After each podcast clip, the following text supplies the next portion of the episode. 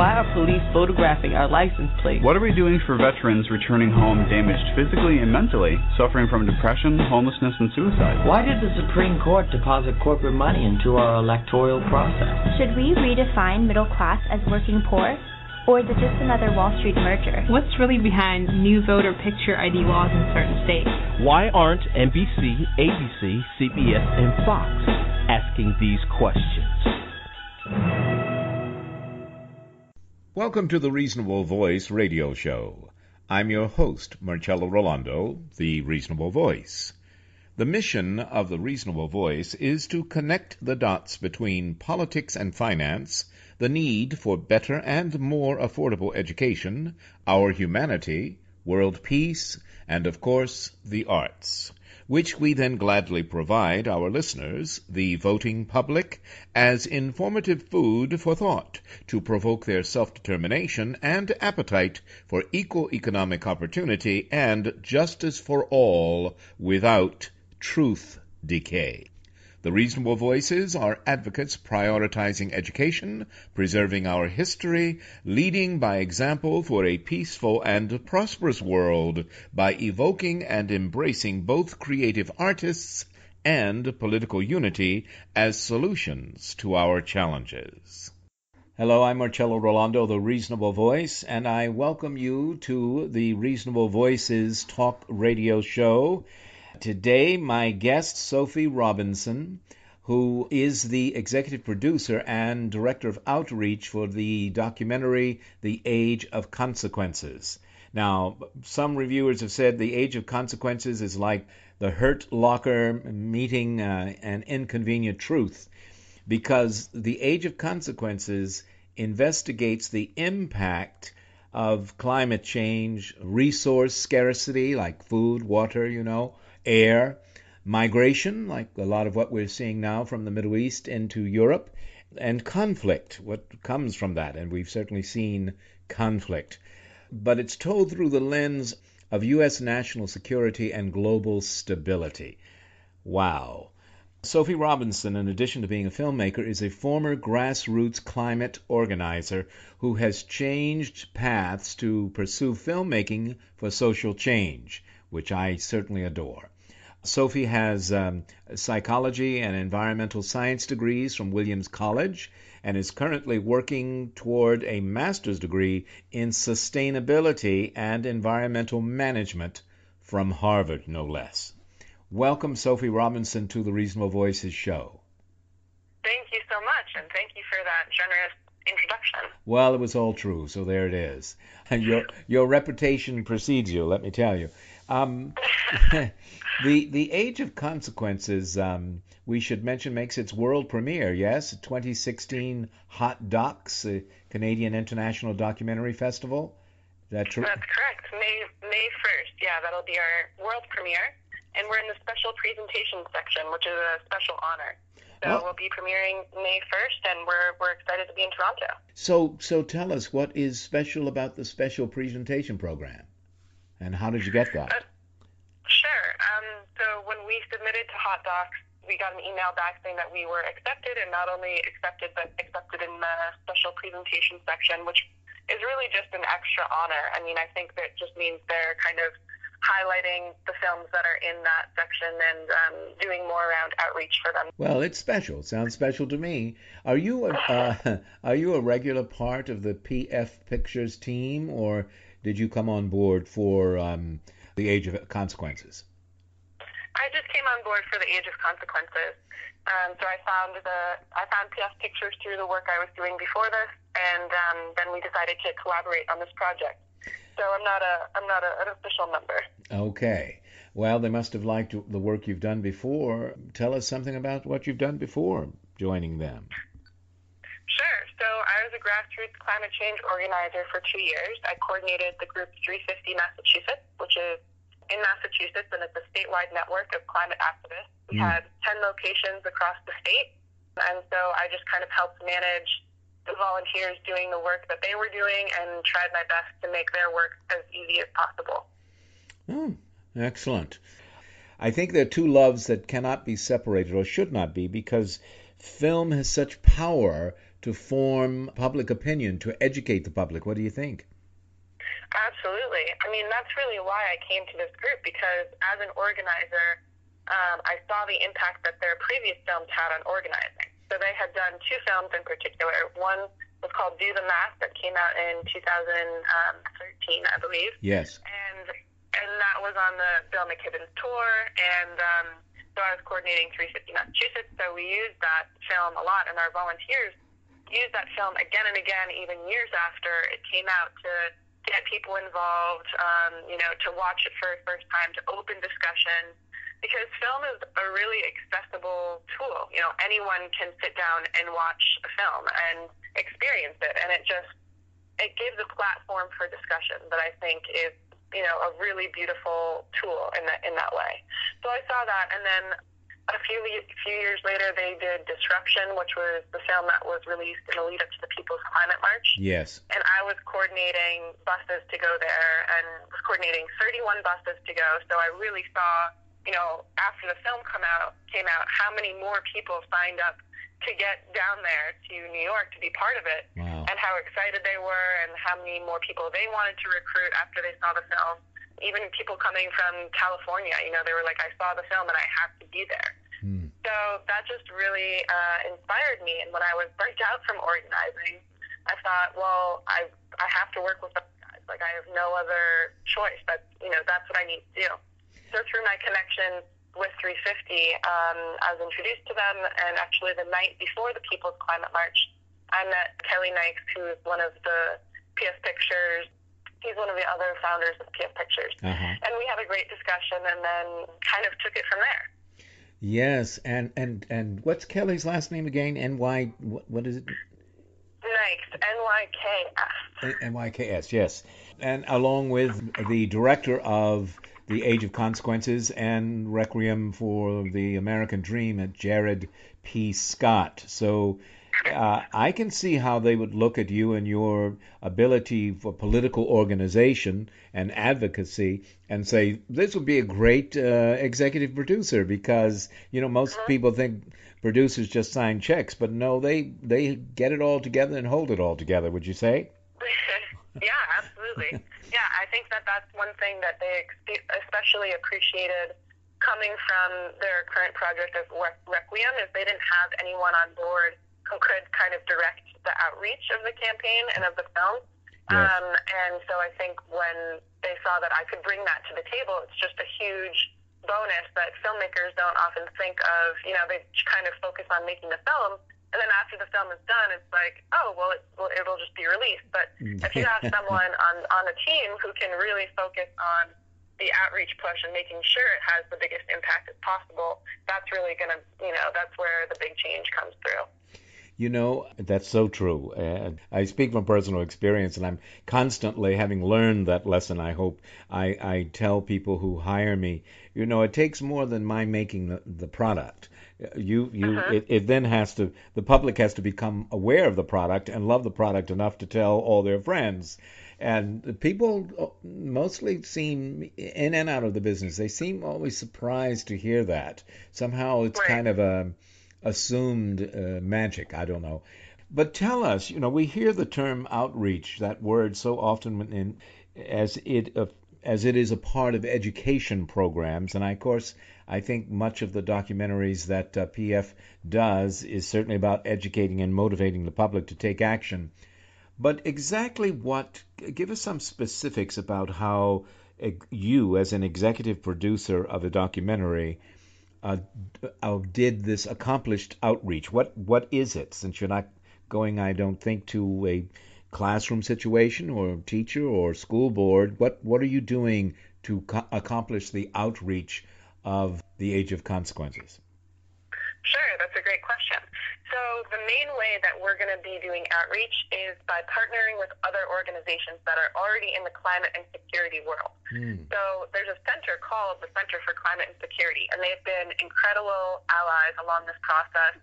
And they have relationships, deep relationships, and connections to the whole climate and security world. Uh-huh. Um, so they're really kind of our main allies, but then we also have really good relationships with other security organizations like the Truman National Security Project, um, Operation Free, the Wilson Center, New America Foundation, American Security Project, Partnership for Secure America, and more. And so we've gotten those relationships through interviewees. So some of we, we interviewed, I don't know, maybe 10 or 15 folks that are in the film, and some of them are, you know, the executive directors of some of those organizations I just mentioned. Mm-hmm. So they have kind of invested interest in the film doing well and in promoting it. So that's great. So we kind of got the blessing of those organizations first, and then from there we were like, so who else is in this space that we really need to pull in and you know partner with? And so just kind of through that, through discussions, we got names and contacts of other folks, introductions, and then I really, you know, spearheaded that and then made sure that I was following up with everyone and have shown the film to, I don't know, probably around 15 organizations at this point, not to their whole member base, but just to the decision makers. Yes. So the way, yeah, so the way that works is the film hasn't even been quite finished yet. In fact, I think it's going to be finished within the next couple of days. But while it's in progress, I'm building, I'm doing the groundwork to build these relationships with the organizations, go to them in person, show them the film, have a discussion about what they're doing in their work and how the film can be part of that. And because it's, it's a reciprocal relationship, we're giving them a tool. Mm-hmm. In exchange, they're giving us the contacts and the network. So it's really, you know, mutually beneficial. So that's what I mean when I mean outreach. What uh, what I mean when I say outreach is kind of using the climate security network and partnering with organizations that really know that space. You know, I'm so glad to hear that. And if you haven't heard of or thought of uh, uh, people like, uh, um, they've been a guest, let me just think a second, uh, people demanding action, kind of an offshoot of the Progressive Democrats of America. But people demanding action are specifically focused on uh, the, the effects of climate change and what they call climate injustice, which is uh-huh. something you and I can kick around a bit too, because climate injustice, um, as I understand it, the more I read about it and talk with people who are involved in this in, in every day in their advocacy, it seems to me we forget, uh, and and part of uh, what the age of consequences part of what hit me about what I've read about it is that uh, what was that opening? Uh, I read that the um, uh, it's it's uh, it, it's investigates the impact of uh, climate change and resource scarcity, and I think I threw in water, air, and food, uh, and and migration and, and conflict because this all starts where the injustice of climate change happens is that this all begins with the poorest of nations, which is why why Americans need to see films like The Age of Consequences because we are so mesmerized by what we see on television, but we don't get the full story, and we certainly don't get anything but the headlines at best of something that happens in the poorer nations, like the those who are running away from Syria, trying to migrate to or relocate. Really, I don't think they want to go back. Uh, in Europe, and then the conflicts along the borders of Hungary and whatever, saying, no, you can't come into our country or even through our country. That's how this begins with the poor people, poor nations that we just get as a blip in the news. And with a film, a documentary like The Age of Consequences, I think it, it makes us start to think of, well, after those poor nations that we hardly think about are impacted, what's who's next? And I would think uh, the the poor people in America, the poor neighborhoods, the poorer states, the less educated. I'm going on a long time. Please jump in for me, uh, Sophie. What do you think? yeah, yeah. I I think that that that is definitely a component the so the the Pentagon thinks of climate change as a threat multiplier, which means that in countries that are already struggling with political, religious, and social tensions, when you add the burden of not being able to feed your family, mm-hmm. you're much more likely to take up arms or to revolt. And that's in the film as we kind of go into the example of the Arab Spring and how wheat prices really skyrocketed after Russia went through an enormous drought Yes. And then they cut their wheat supply off on the global food market, which really drove the prices of wheat up on the global food market. And Egypt, which is the world's largest importer, in places in Egypt, the price of wheat went up 300%. So when there are already these tensions in Egypt, when you add the burden then of having to pay way more for food and you can't support your family, those tensions that already existed seem much more exacerbated. And that's kind of the, the conflict, and, you know, that's where the conflict comes in, is people are willing to do more when they can't feed their family anymore. Exactly. Um, and that's kind of how climate change interacts with these other variables. And in the film, we were trying to figure out how to visually represent that. And we came up with what we call the nexus, which is kind of this web, which is all of these interconnected kind of data points, and they're all connected, and we kind of take viewers through and started climate change to drought to food prices to migration, poor governance. All of these things interact and can result in conflict, but they don't have to. And I think that that's another thing that we need to think about and be talking about is that climate change doesn't equal conflict. It's an opportunity. It's a problem, but it's an opportunity also to really think through how our system and our governance works and how to make that better um, in the face of extreme, you know, extreme weather events um, and extreme problems. We can either take it in the direction of you know, poor governance and, you know, not providing for our people, or we can think through, okay, we have this big problem, climate change. How are we going to use this as an opportunity to, you know, cooperate and to work with other nations and to work with each other? So that's kind of what we, we try and explore in the film. And I appreciate that the the age of consequences, as I understand it, and as and if I understand you, does take a half full glass approach. It's, it doesn't sugarcoat it. It doesn't deny. It exposes, but it says, and we have choices yet on how we respond to this. Right. It's and, and that's and that's where that's where this is all coming from and coming down to. But it is it is ultimately about U.S. national security as long as we realize U.S. national uh, security shouldn't be just about police and military and guns and mil- martial law. U.S. national security is about American families being safe. Uh, Uh-huh. From their government as well as from uh, you know any terrorist or whatever, but but to be completely safe, there has to be global stability. We are not That's alone, right. and we can't act like we are. Uh, this is all so fascinating, and I'm. I tell you what, let's take a break now.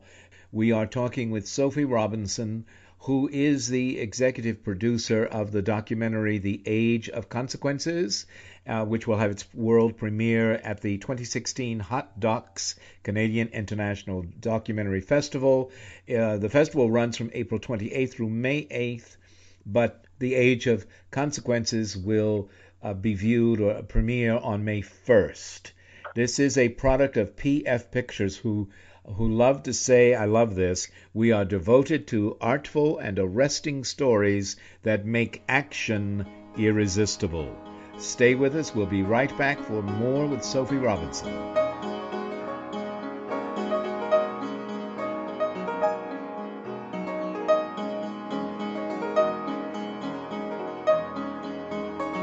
And now, another film rental discovery. Welcome to the Indie Film Minute. The IMDb summary gives you an idea of the troubling territory that Monsters Ball inhabits. A racist prison guard re examines his attitudes while falling in love with the African American wife of the last prisoner he executed. Who would want to see that? You do. Uncompromisingly, the film introduces us to its characters as the despicable beings they are. True, terrible things happen to them. But we cannot help but know that the unpleasant nature of their lives has been brought upon them by their own attitudes and actions. And then, through the course of the film, we enter the lives of our protagonists. We learn where they have come from, and a fragile empathy emerges. This film works, despite all conventional wisdom, in no small part through masterful acting. Halle Berry, Heath Ledger, Billy Bob Thornton, and Peter Boyle all play understated one minute and chew the scenery the next, contributing masterfully. A viewer will also dearly appreciate the respect that the storytellers have for their audience. There is a moment toward the end where the film calls out for a Hollywood on screen resolution of a conflict newly introduced. Here, however, the filmmakers allow the moment to fade without condescendingly feeding the audience its resolution. At that moment, Monsters Ball becomes perfect. Indie Film Minute, not in theaters, discovery through rental. Hello, this is Marcello Rolando again. Welcome back to the Reasonable Voices Talk Radio Show. My guest today again is Sophie Robinson. She is the executive producer and director of Outreach for the Age of Consequences, which is a new documentary from PF Pictures, making its world premiere at the 2016 Hot Docs Canadian International Documentary Festival on May 1st. I think we went out with the mission call to action of PF Pictures. We are devoted to artful and arresting stories that make action irresistible, which I'm sure is part of the reason they asked Sophie Robinson to be the executive producer and the director of outreach on the Age of Consequences. We mentioned in the last segment that her background is very much in political advocacy, especially concerning climate change and what we do with it. I loved one of the things she said climate change and the strain that it can put on individuals and families and countries and governments. It does not necessarily require conflict for resolution.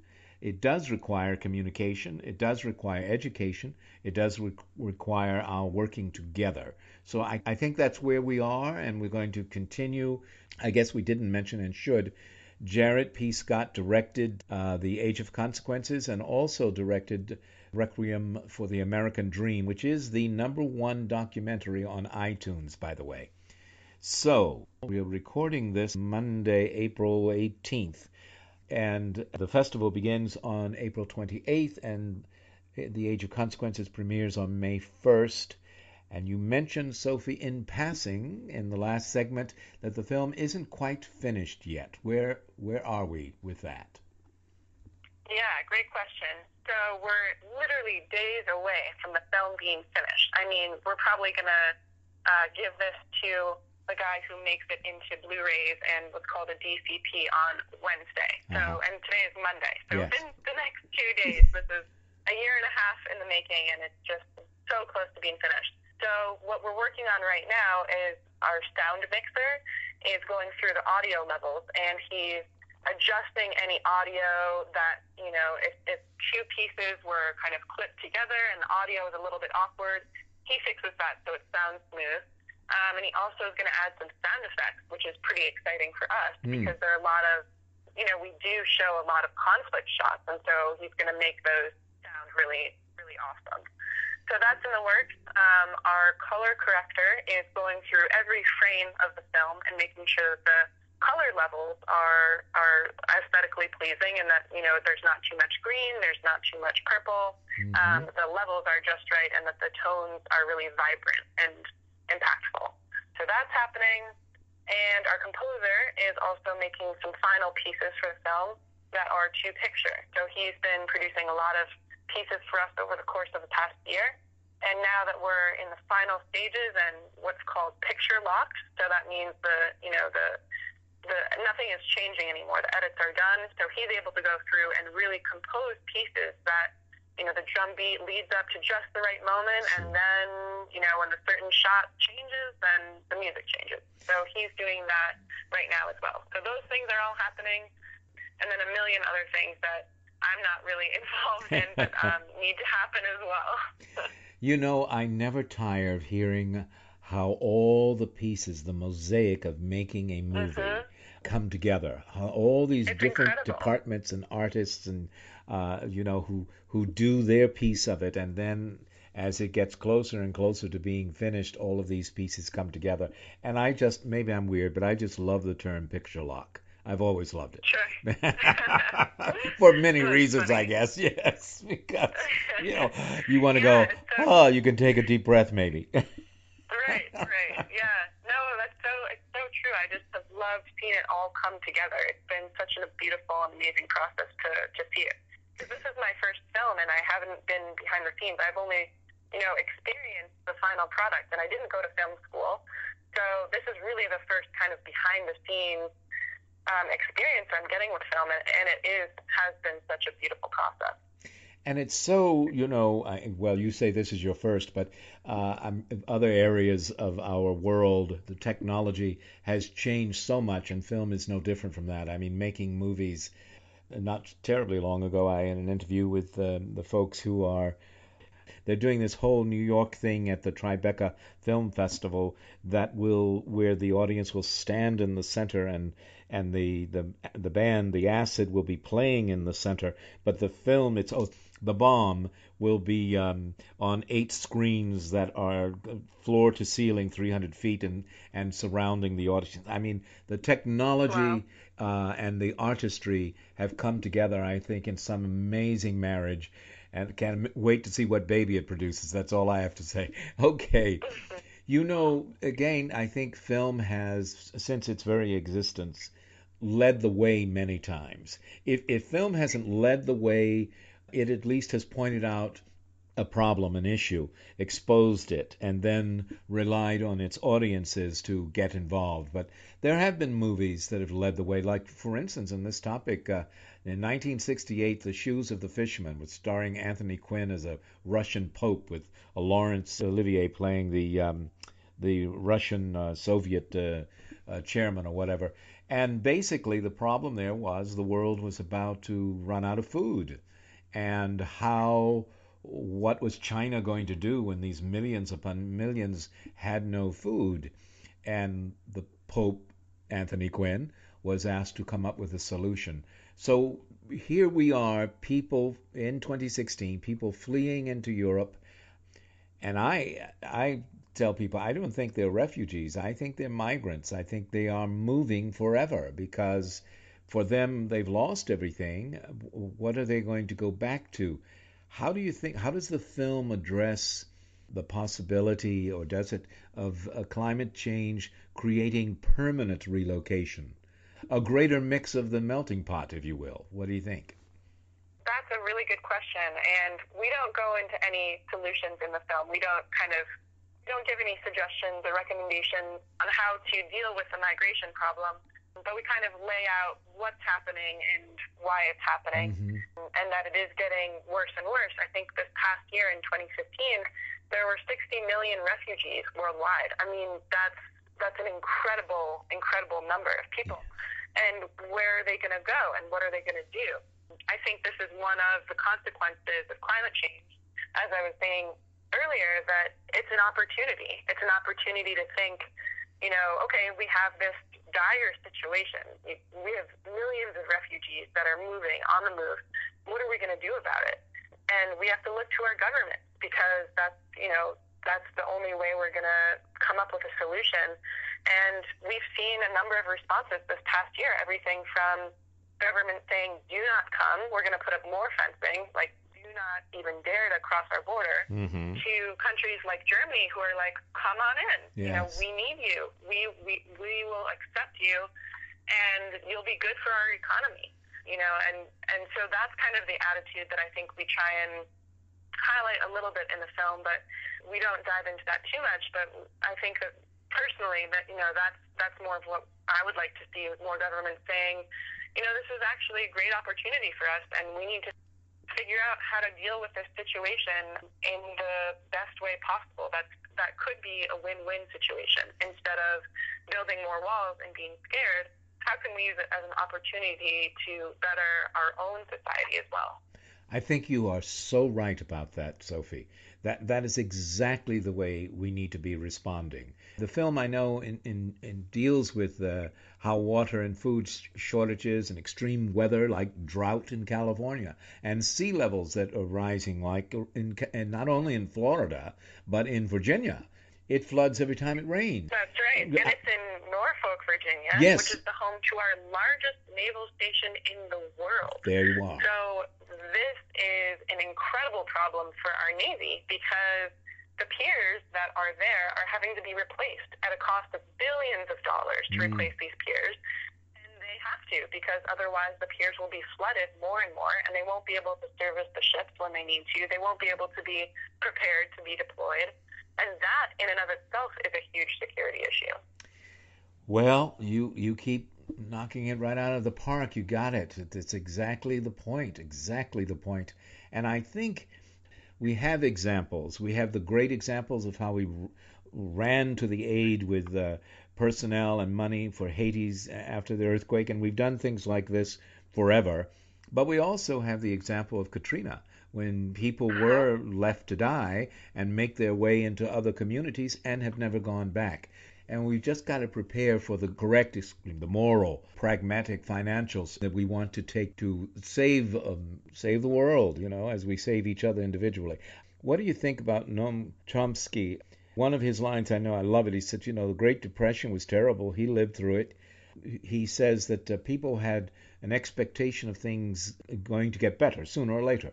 Like even the Dust Bowl, 10 years of, of uh, just sand, but people believed we can move, we can see it through, and things got better. But the recent economic shifts kind of equal a climate injustice. And I'd just like to remind just or you know because denial is the worst thing we deny this this climate change thing is happening and it seems to me it's not only happening but it's accelerating. Is that an exaggeration? Not at all. It is accelerating. I mean if you look at the rate that the arctic ice is melting yes. that's not a that's not a linear melt. It's exponential. Mm. um, and it's happening way faster than our models predicted. So it is really scary. And i think that that's one of the, you know, one of the many things that makes climate change such a difficult problem to address, to talk about, um, to deal with, is because it is getting worse and there's no, you know, it's not getting better. We're emitting more fossil fuels, more carbon than we ever have before, even though we have a great understanding of what's happening. There's an incredible amount of denial, especially from our own government. Yes. And that individual actions, you know, although they help a little bit, aren't going to solve this. So I think, you know, climate change is difficult because it poses such an existential threat Mm-hmm. and because the solutions are so hard to figure out. It's so complicated and it's so kind of, you know, it's so elusive of what we can actually do. But you know, somehow through it all, and I, I do believe the solution is in, in unity of purpose, I think. I know that's kind of oversimplified, Absolutely. but what do you think? Absolutely. And Timothy Snyder, who's in our film, he's a professor at Yale. He Mhm. says, you know, we're floating in the wrong direction. There's an awful lot we have to be worried about, and we, you know, we have a lot to be scared of. And although we don't know, you know, how bad things can get, we also haven't reached the limit for what capacity humans have to deal with these kind of things. Yes. Like we don't know that limit in the positive direction either. So I don't think, yeah, I don't think the solution is to just throw up our hands and say, well, we're totally screwed here. You know, we just have to lie down and, and take it. You know, there there is hope because we wouldn't be having this conversation if there was no hope. Exactly. I mean, most of the, the greatest challenges that have hit our country, I, I have only seen in documentaries. But that's another wonderful thing about documentaries. We can look at them and learn from them, as as we certainly will with the age of consequences. And, and I think in many, as as is true in many ways, the public has to lead the government. Uh, be, uh, be, so we have to educate the government and, and Wall Street with what is needed for our very survival, and I think that is doable. Give us some websites now. You know, where are you on Facebook and Twitter, and so we know how to get in touch, Sure. learn more of the Age of Consequences. Yep. So we're on Facebook, just the Age of Consequences, uh, and then we're also on Twitter, which is at AO Consequences. But if you search for Age of Consequences, you'll find us as well. Okay. Um, and then we have our website, which is theageofconsequences.com. So um, pretty easy to find. So just type any of those in. And we have a couple of teasers online as well um, that you can find on our website. And we did one through a Kickstarter campaign. So yeah, you can find those, and we'll release an official trailer sometime in the middle of May. Very good. All right, so this is PF Pictures. It is brought to you by a team of folks who've produced Requiem of the American Dream, and as uh, Sophie had been telling us, Disruption, Do the Math.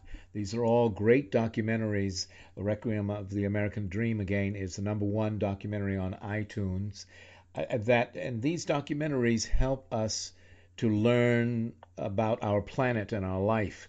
But also, we now have at her stepping out party, film party, the uh, Age of Consequences is Sarah Robinson's debut in film as the executive producer and director of outreach for the Age of Consequences. She is working on a master's degree at Harvard and she's an experienced grassroots advocate for the good things, the good fight.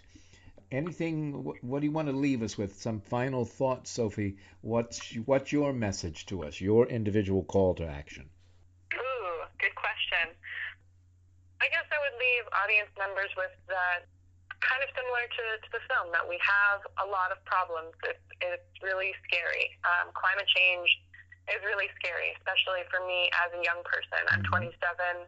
I hope to have kids someday, and um, so it can be very scary. But there is so much hope. Um, there's so many organizations that are doing awesome things, so many good people who are fighting the good fight, and so many ways that you can get connected and involved in it. So if you're not, you know, someone who wants to go on the streets and be at protests and rallies, that's totally fine. There are a million other ways that you can get involved and, and make a big impact. So I would encourage folks to, you know, find people that are doing work that they're interested in doing and find community in that. Excellent. Community, success, ensemble, that's the way to go. Let's stick together. We've been talking to Sophie Robinson, the executive producer and director of outreach for the documentary The Age of Consequences. The Age of Consequences is the, the Hurt Locker meets an inconvenient truth and investigates the impacts of climate change, resource scarcity, migration, and conflict. But as Sophie and I agree, doesn't have to be conflict through the lens of the U.S. national security and global stability. Let's be all that we can be by being one nation, one people, one human race working together. How's that, Sophie? That sounds beautiful. Okay. Thank you so much, Sophie Robinson, for being on our show. We wish you all the very best. We hope you'll keep in touch and you'll come back again soon, okay? Sounds great. Thank you for having me. My pleasure. Bye now. Bye. Stay with us as we'll be right back with a final comment from the Reasonable Voice.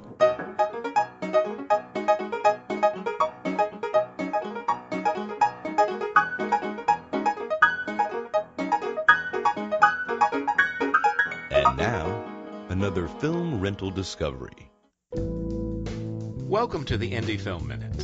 Abu Raed is a learned man. He is proud of his thousand book library and has taught himself the language of France. When asked why he has accomplished so little in life, he shrugs it off with, Sometimes things happen that turn you down a different path. Abu earns his way as an airport janitor in Amman, Jordan, and returns to his apartment each night to share tea with a portrait of his wife, the departed love of his life. Closing the windows to muffle out the world, he reads until he sleeps. One day, he brings home a discarded airline captain's hat. When a neighborhood child sees the hat, he assumes Abu is a captain and implores him for stories of adventure. Reveling in the new and unfamiliar importance, Abu shares made up stories of a boundless world with the neighborhood children living in poverty, but longing for a wider world. Their new hopefulness soon invigorates him, and he begins to take an active role in their mentoring. Captain Abu Raed is a far greater film than its humble story suggests. It sneaks up and charms its audience with its simplicity, elevated by an actor of extraordinary presence. While it's at it, it delivers a view into the neighborhoods of Amman, Jordan, never before seen in cinema. Captain Abu Raed. Not in theaters. Discovery through rental. Hello, I'm Marcello Rolando, the Reasonable Voice, thanking you for joining us and becoming one of the reasonable voices heard round the world. I toll for thee who toil for life on earth in purple and acid rain. For man holds in his mortal hands the power to abolish all forms of human poverty and all forms of human life. President Kennedy could have included all life on earth. Why? Why do corporate conservatives deny the threat of their nuclear products simmering deep in the earth? Because we increase dependency on Nestle's privatized water and faith in clean coal, fracking, and Exxon didn't know? Could the hyperlink connecting two dozen GOP senators cutting off hundreds of millions in contributions to the United Nations Green Climate Fund and billionaire hatred for collectivism be terror of our connecting the dots between West Coast drought, Texas floods, Midwest tornadoes, radically vacillating temperatures, post Congress careers, and corporate bottom lines? Why do Republican senators vote against aid for Flint children drinking lead laden water, while bringing snowballs to Congress in support of climate change denial? Are they really so oblivious to the clones of Three Mile Island, Flint, and Baltimore? Is not the degree to which cokeheads change the earth determining how climate change accelerates income disparity, social instability, and catalysts for conflict? Did you know while conservative fears focus on invasions of privacy, climate influenced weather changes are changing depths for U.S. Navy in Virginia? And why the sting between the EPA prepping for major protections for bee pollinations and grumpy old men like Senator Jim Inhofe attempting to block any such bank like bailout for bees, denying any science linking neonicotinoids to bee deaths? Whether a Ninth Supreme tips to the late Scalia or living Thomas, or toward Justices Elena Kagan, Sonia Sotomayor, and Ruth Bader Ginsburg, we the people hold Earth's life in how we live our own. Though too big to jail puppeteers have tugged their congressional puppets too far red to avoid an apocalypse of their own making, it is not a time for suicide or withdrawal, but rather reactivated rejuvenation. Replace old white men who've raped Earth with women, artists, and those on whose flogged backs America was built. We are at the very pinnacle of potential and evaporation of recapturing the essence of existence or succumbing to the pride of human failures to see that we are but one piece of the great mosaic risking national destruction by the wrath of religious zealots, politically succumbing to the envy of mob rule, and wallowing in selfie gluttony, we give into the sloth of social media, lusting after likes and followers. Even before director Jared P. Scott's the Age of Consequences makes its world premiere May 1, 2016, at Hot Docs Film Festival. Executive producer and director of outreach Sophie Robinson gave us hope, insisting while we can't yet imagine what can be done to save us from abrupt climate change, every potential calamity faced by humankind was faced not knowing how we would conquer it until we did. So why, even before the atomic bomb dropped August 6, 1945, has humanity repeatedly chosen to follow the loudest, rabble rousing, inciting to violence, angry men like Hitler, Joe McCarthy, Boris Johnson, and Donald Trump? We now live in the age of consequences, the time of the bomb. But still in denial, we dare global warming to accelerate climate change. Isn't it smarter to preserve a more harmonious relationship with Mother Nature? Truth is, though historically silenced, women have led humanity with reason and accountability, inspiring social awareness, social justice, and social change. Perhaps before the changes made to earth by men change the order of all life upon it, we need to kick off the dusty ideas of angry old men and face our whacked world's woes revitalized with the spirit of our feminine side. Shall we not finally let go of our past mistakes and try emulating women? Like Mary Magdalene, Native American Apache priestess Lozen, Saint Hildegard von Bingen, Christina de Pizan, who influenced women like Catherine de' Medici, Mary Queen of Scots, and Elizabeth I. Irish pirate chief Grace O'Malley, who negotiated a peace treaty one on one with Elizabeth I. Roxelana of the Ottoman Empire, Jane Austen, Harriet Tubman, Alice Paul, Anne Frank, Maya Angelou, Meryl Streep, Oprah, J. K. Rowling, Viola Davis, the United States women's national soccer team, Nancy Reagan, Huma Abedin, Senator Elizabeth Warren, congressional candidate Jane Dittmar, Hillary Clinton, and 27 year old Sophie Robinson. Join us. Become one of the reasonable voices heard round the world. Thank you. Thank you for continuing to listen to, support, and share the Reasonable Voice Blog Talk Radio with family and friends, especially online. We enjoy hearing from you, and in response, yes, we are now accepting new company and business advertisers and welcoming organizations seeking to be one of our sponsors. So please do continue to email us at thereasonablevoice at gmail.com. However, if you prefer to simply make a donation, your donations are greatly appreciated and can be made through PayPal by clicking on the donate button found at the top of the homepage of the Reasonable Voice voice.com website. Thank you for joining us today to make every day as reasonable as possible. We hope you will download and share our downloadable podcasts. I'm Marcello Rolando, the Reasonable Voice, hoping you will become one of the reasonable voices heard round the world.